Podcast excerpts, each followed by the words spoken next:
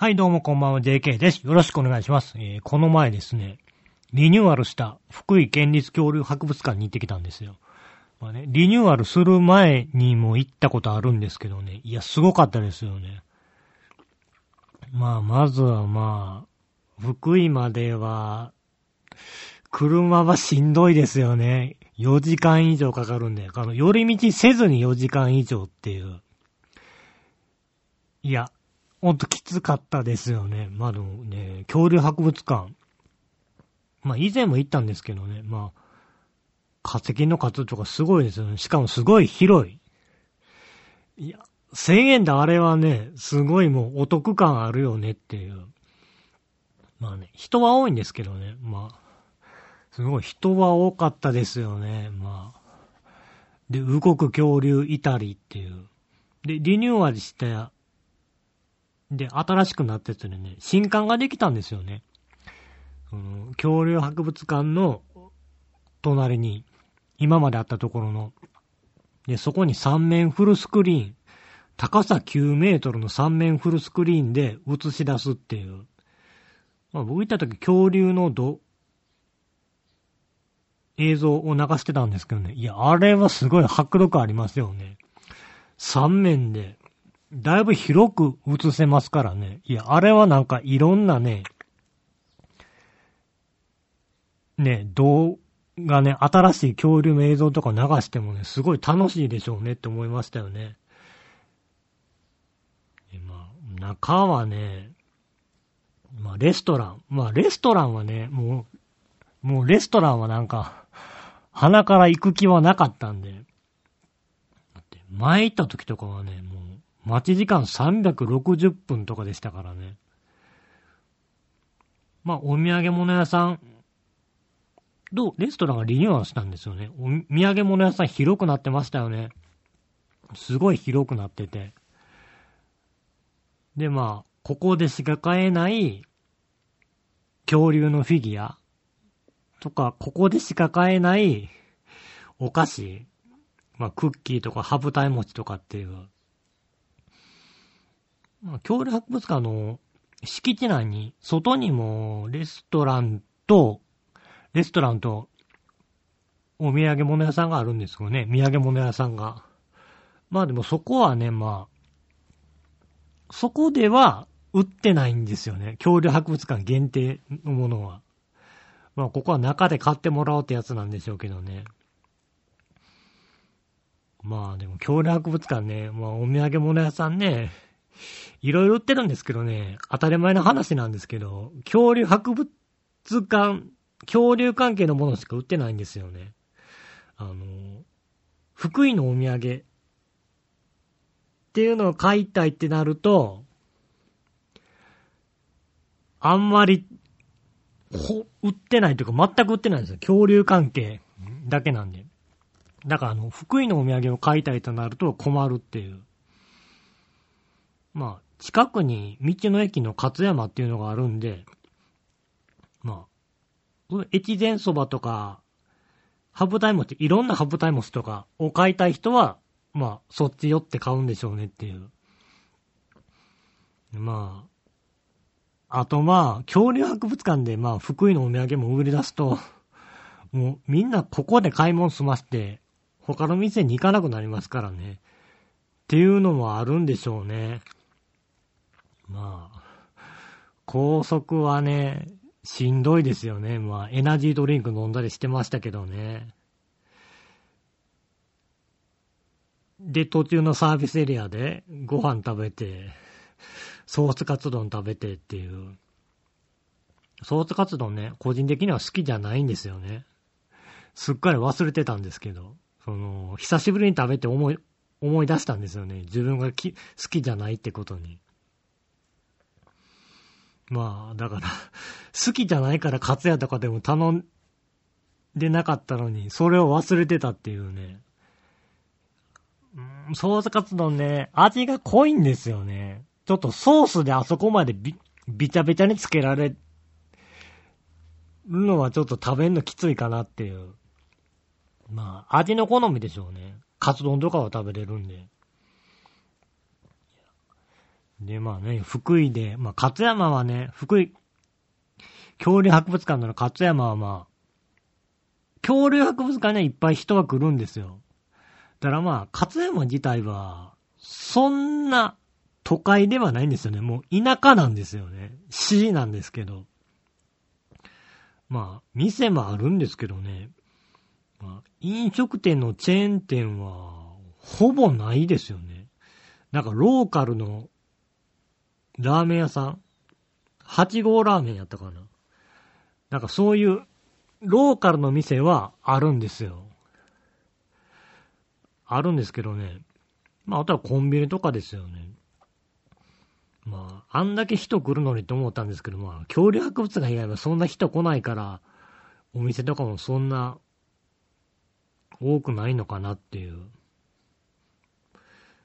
まあ、秋さ、まあね、福井が本拠地なんでね、秋吉はね、あるんですけどね。まああれ、ご飯は、気軽にサクッと食べれるところっていうのはなかなかねっていう。まああの、チェーン店がないからね、ちょっとここはどうかなっていうね、当たり外れも大きいっていう。まあその日はね、あの、水場所に泊まったの。温泉センター水場所。こう、温泉があって、宿泊施設もあるっていう。まあ、宿泊施設自体は、なんかすごい、すんごいシンプルな、やつでしたよね。まあ、和室で、まあ、布団とかがあって、まあ、館内機はないんで、自分で持ってこないといけないっていう。まあでも歯ブラシはあるんですよね。歯ブラシは。歯ブラシとかバスタオルとかタオルは？で、まあ、お風呂は温泉だけあって、でかいっていう。いろんな風呂あって、サウナあって、水風呂あって、っていう。まあ、だから日帰り入浴もできるし、お泊まりもできますっていう。まあ、お泊まりの施設はほんとシンプルですからね。その、充実した感じを求める人には、向いてないかなっていうね。まあ、選んだ理由は、あの、恐竜博物館に2番目に近いからなんですよね。一番近い松原旅館ってところはね、以前泊まったんですけどね。まあ、旅館なんでまあ、うーんって感じなんですよね。もう一回泊まんのはなっていう、ほんと近い、一番近いから泊まったって感じなんですよね。まあだから、まあ、松原旅館に比べればマシやったかなっていう。まああと、一つ、もう一つ困るのが、朝ごはんがないんですよね。夕ご飯は出るんですけど、そこにあるカフェで。でも朝ごはんないっていう。まあだから朝ごはん食べたい人はもう外で食べるか、あなんかスーパーとかで買ってきて、で食べるっていう。まあ、それしかないんですけどね、まあ。でもまあ、すごかったですよね、もう。人だらけっていうね、恐竜博物館。まあでもね、並ぶこともなくね、まあチケット時間制なんでね、この時間に来てくださいってやつなんでね、まあでも、ね、スムーズに入れて、まあ、駐車場もね、混んではいるけど、まあすぐに止めれましたからね。まあいい感じでしたけどね、まあでも距離ですよね。まあ、あの距離がね、っていう。だから日帰りや、奈良から日帰りやと、行けんことはないけどしんどいですよね、やっぱ。泊まりかなーと思いましたよね。で次の話題なんですけどね、格闘家の堀口教授がブレイキングダウンを批判っていう。まあだから堀口教授からしたら、まあブレイキングダウンは強さより目立てばいいのかなっていう。なんかそういうのはちょっとね、僕はちょっとねっていう。やっぱり格闘技っていうのは一番強い人、誰が強いかで目立つ。が重要視されるもんじゃないかなっていう。まあでも、ここら辺は考え方の違いでしょうね。もう、ブレイキングダウン運営してる人らは、その、お笑い枠みたいなんがあるのを認めてますからね。まあ、あれが普及したらっていうね。まあでもそもそも、ブレイキングダウン見てる人ってその、あれを、は、その、ライジンとか、シュートとか、キックボクシングとか、とは別のものとして見てると思うんですよね。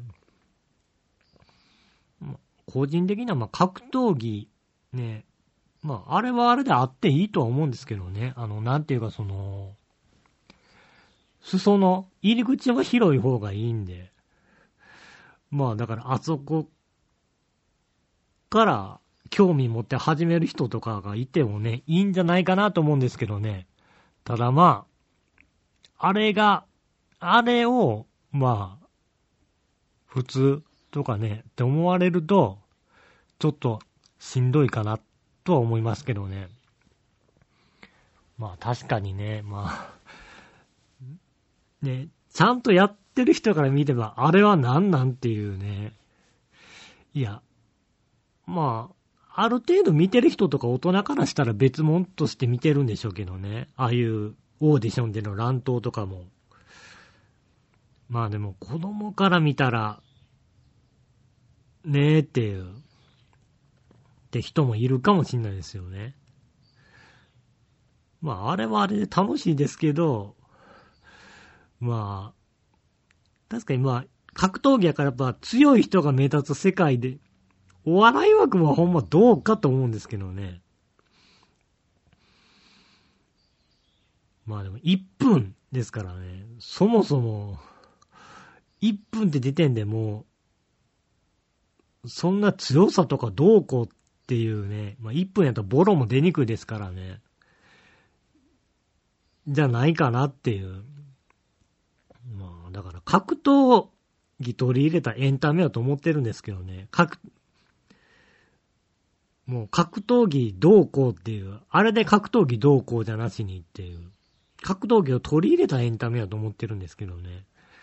まあ、まあ、あれが天下を取るかっていうと、まあ、ね試合内容が正直、うーんって感じなんでっていう。ほんと個人的なもあれ、オーディションがメインの見どころやと思ってるんで、オーディションでアピールしたり、っていう。まあ、格闘技として期待はそんなねえっていう。まあ難しいですよね。バラエティとかの、いじりとかと一緒で、まあ、いや、バラエティとかのいじりと一緒で、まあ、子供から見せたらね、あれってもう区別つかないですからね。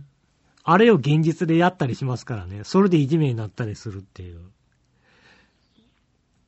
なあ、もう子供が区別つきにくいっていうのが問題なんですよね。あれは、あくまでテレビだからとかね、か、格闘技でやってるものだからとかっていうのがね、つきにくいから、あれ普及するとどうなんだろうっていうね、っていうのはありますけど。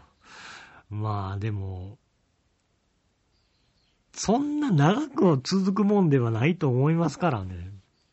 結局、もう、格闘技っていうのがしっかりしてないとっていう。ね、で、まあ、格闘技以外の部分はどうなのって言われるとすごい微妙なんでね。だからまあ、そんな長くは続かないんだろうなと思いますけどね。で、次の話題ですけどね、中国のクローン犬が相変わらず好評っていう、まあ前からやってるんですけどね。まああなたの飼ってた犬のクローン犬作りますっていう。結構高値ですけどね、人気あるっていう。うーん、まあ、そもそも本当にクローン犬作ってるのかっていうのはまあ、置いとくとしてね、ここら辺もうさんくさいんですけどね、拠点とか非公開って、まあ、これは、ね、技術とか守るためでしょうけどね。まあでも、クローン犬、まあ、法的には中国では OK みたいなんですけどね。うん、まあ、本当の犬と同じぐらいの寿命はあるみたいなんですけどね。いや、みたいなんですけど、クローン犬、いや、まあ、犬やったらまだ、犬とか猫やったら、もう見た目一緒やったら、もう信じれてしまうものなの同じ飼ってた犬と思えるものなのっていう。その、ペット飼った人からしたら、すんごい愛着あるわけで一緒に暮らしててっていう。そういう人らにその、はい、クローン、そですって言われて、可愛がれるもんなのかなっていう。いや、その、いろんな出来事があって、過ごしてきたわけじゃないですか、その、そういうのなしで、はい、クローンですって渡されて、はい、可愛がれますってなるんかなっていう。まあ、でもここら辺のやつってまあ、まあ、あくまで可愛がる対象じゃないですか。まあ、犬猫レベルやったらまあ、まだ、いけるんかなっていう。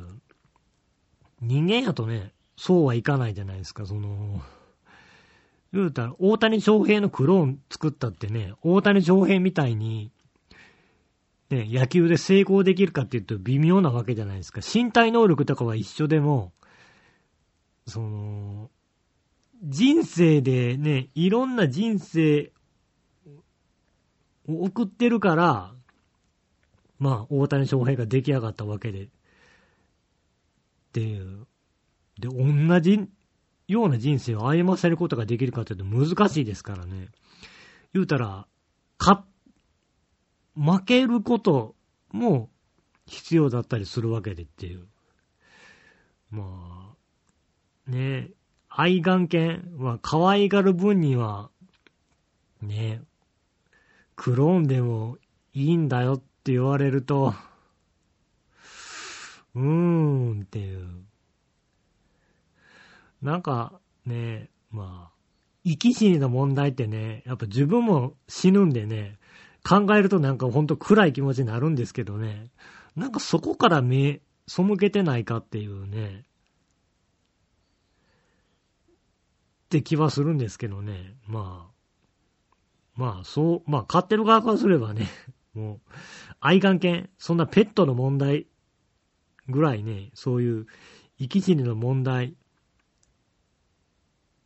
からは目を背けてね、可愛がりたいって思うかもしれないですけどね。まあ、ね、飼ってる人が幸せなら、それでいいのかなっていう。まあ、クローン犬に関してはね、いや、その、めっちゃ似てる犬連れてきたらいけんじちゃうのっていうね。いや、こいつ分かってへんなって考え、思われる考えが浮かんでくるんですけどね。いやー、犬とかね、いや、模様とかある子はね、難しいんですけどね。いや、白い犬とか黒い犬やったらいけるんちゃうのっていうね。もうその、同じ遺伝子でも、やっぱちょっと育ち方に個体差が出ることありますとか言われたら信じれちゃうんちゃうのっていう、っていう気もするんですけどね。まあ、ここら辺はその、いや、ちゃんと本当にクローン券作ってるんやったらいいんですけどね。あのー、クローン券じゃないのにね、それクローン券って言ってね、だから、霊感商法とかと一緒ですよね。もう、その、マジやったらいいんですよ。マジでお金払っ、マジでそれでお金取るどうこうやったらいいんですけど、インチキで取って、相手安心だから、相手がね、それ信じて幸せなんだからいいでしょっていうのは、なんかそれはどうかなと思うんでね。まあ、の、クローン犬が本当にできてるんやったら人間、まあ、中国はね、クローン人間の製造には成功しているらしいですけどね、昔見たんですけど。まあ、プライバシーの問題あるから誰がクローン人間か言えないって時点で、ちょっと嘘くせえなと思うんですけど。まあでも、黒人間、いつかは来るんでしょうね。クローン犬ができてるってことは。ね、次の話題なんですけどね。首都圏のスーパーベルクで、頭髪とかが自大幅に自由化したっていう。もうピアスとかもしていいっていう。髪の毛の色とかも、ね、だいぶ自由になったっていう。ね、リソナ銀行も11月から、頭髪とか服装のまあ規定を自由化するっていう。まあ、さすがにね、銀行の場合は自由化するって言っても、まあ、嫌な言い方ですけど、皆さん空気読んで、ネクタイせずに、ジャケットとかって感じになるんじゃうかないかなーっていう、で思うんですけどね。まあ、あとはまあ、カジュアルって言ってもそんな砕けてない感じさすがにね、夏 T シャツで来る銀行員とかいないでしょっていう。まあ、いてもいいんですけどね、全然。って思うんですけどね。まあでも、ここら辺の規定って考えるとね、でももうこれ窓口の人ら、やったらね、あの、窓口の女性の方とか、やったら、今まで通り制服の方がやりやすいんじゃないかなと思うんですけどね。あの、学校ね、中学とか高校の私服、私服にしろって言ってる、私服がいいとか言ってる子いるじゃないですか。いや、その分ね、服、バリエーションいるねんで、服買わなあかんねんで、っていうのが出ますからね、服装自由化にすると。そう考えるとまあ、ね、窓口の女性とか制服の方が楽なんじゃないかなって気もするんですけどね。まあだからそうじゃないところの人ら。まあまあ結局、ね、まあ毎日スーツじゃなくなるってだけで、そこまで大幅に変わるってことはないと思いますよね。まあ髪、頭髪もちょっと染めるぐらいになるんちゃうかなっていう。まあ、首都圏のスーパーのベルクはね、大幅に変えてたんですけどね。いや、個人的にはね、全然いいと思いますよ。頭髪とか自由化しててもっていう。って思うんですけどね。いや、ダメなんですかねっていう。いや、全然、あの、接客とかね、ちゃんとしててくれれば全然いいっすよっていう。あとまあ、その、爪とか、マニキュアとかしててもね、その、ビニって、ビニール手袋して商品触ってたら別に、ええんちゃうのっていう。何、爪何色にしてようと、黒にしてようと。って思うんですけどね。まあ、あと、その、スーパーとか、もうね、そこまでね、高級な店ちゃうかったら砕けててええんちゃうのと思うんですけどね。その、別にその高級料亭とか行くわけじゃないんだからっていう。銀行とかも身近ですからね。なんかその その、厳しい、ね、対価を払ってるのかっていう、時給とかっていう。って考えるともうね、カジュアルなところはもうね、サービス提供する側もね、カジュアルでいいんじゃないかなって思うんですけどね。いや、だからきっちりね、その、接客とか陳列とかそういう提供するサービスさえしっかりしてれば、いや、それでいいんじゃないかなと思うんですけどっていう。まあ、まあ僕があんまり高級店に行かないからかもしんないですけどね。いや、でも自分がする側ってなるとね、うん、そこまで多く求められてもっていうね。いや、その多く求められるなら、それなりの、ね、やつをっていう、それなりのお金をって思ってしまうんでね。まあ、あと、まあ、背景にはあれですよね。人手不足っていうのもあるんでしょうね。まあ、こうでもしないと人が来ないっていう。まあ人手不足はどこも深刻ですからね、もう移民、ね、外国人をどんどん増やさないともうね、やっていけないっていうまあ、やっていけないんですけどね。ここら辺は、ポンポンポンポンね、入れていくと後々大変なことにもなるしっていう、文化とかも違いますからね。まあでも、だから、ね、どんどんっていう。まあだからまあその結果もう、うちも地元では、24時間営業してるスーパーってもう1軒だけになりましたからね。今までは多かったんですけどね。もう、無理っていう。人がいないっていう。もうだから早朝ってもう、やってる店がコンビニぐらいしかないっていう。だからまあ以前に比べれば不便にはなりましたけどね。まあでも人手不足ですからね。で、少子高齢化は進んでるっていう。いや、少子高齢化ね、まあ恋愛が面倒とかお金とかね。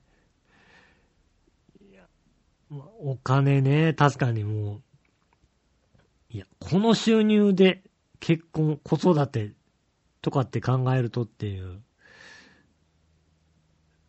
まあ、政府の支援策も、なんかそれちょっとちゃうよなっていうのもありますしね。まあね、まあとりあえず埋める環境ですよね。結婚できる環境が第一かなっていう。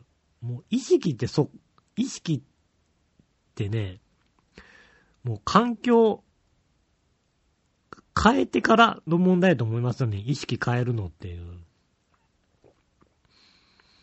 それはまあね、あの若く、あんまりお金ないのに結婚する人もいますけどね。まあ、それはそれで子供も苦労しますからね。経済格差っていう。だからあれですよね。もう、私服の、私服、学校の制服ね。私服にしたらまあ、もう経済格差もろ出ますからね。毎日同じ服着ていくんかっていう話になるんでっていう。まあ、男やったらね、毎日同じスウェット、パーカーで登校とかってね、平気ですけどね、女の子はそれはできないでしょっていう。なかなかいないでしょっていう。いや、そう考えると制服って便利なんですよっていう。って思うんですけどね。経済的なやつから考えるとっていう。って思うんですけどね。いや、いや、みんな自由に憧れるんですけどね。いや、自由にしたらで、できる負担も、出てくる負担もあるんですよっていう。そこ考えてるっていう。なんか自由にしたら、す、すべてから解放されるわけではないんですよね。あのー、今ある問題がなくなる代わりに新たな問題が出てくることもあるんだよっていう。それ考えないとね、ねえっていう。まあでも これまあ、もう、おっさんだから思うことなんですよね。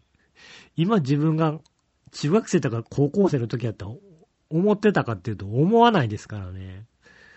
まだあれですよね、あの、いじめられたらね、もう転校したり、学校以外の世界もあった、あるんだよっていうのと一緒ですよね。あの、そういうこと言う人いますよね。学校以外の世界もあるっていう。まあ、あるんですけどね。自分がそれを学生時代に思ってたか思えたかっていうのはあるじゃないですかっていう。そこまで達観したね、考えになれたかっていう。もう学校が全てでもう学校以外の世界行くことなんて考えられなかったんちゃうんかっていう。まあ、まあ、だからそこら辺はもう偉そうですけど、ね、大人が導くしかないんでしょうねっていう。っていうのはあるんですけど、もう子供の頃からしたらうっさいボケってなりますからね。もうね、こればっかりは時が経たなできない経験とか考えっていうのもあるから、もうお互い時が経つのを待つしかないなって思ったりしますね。えー、では今日はここら辺で終えたいと思います。お相手は JK でした。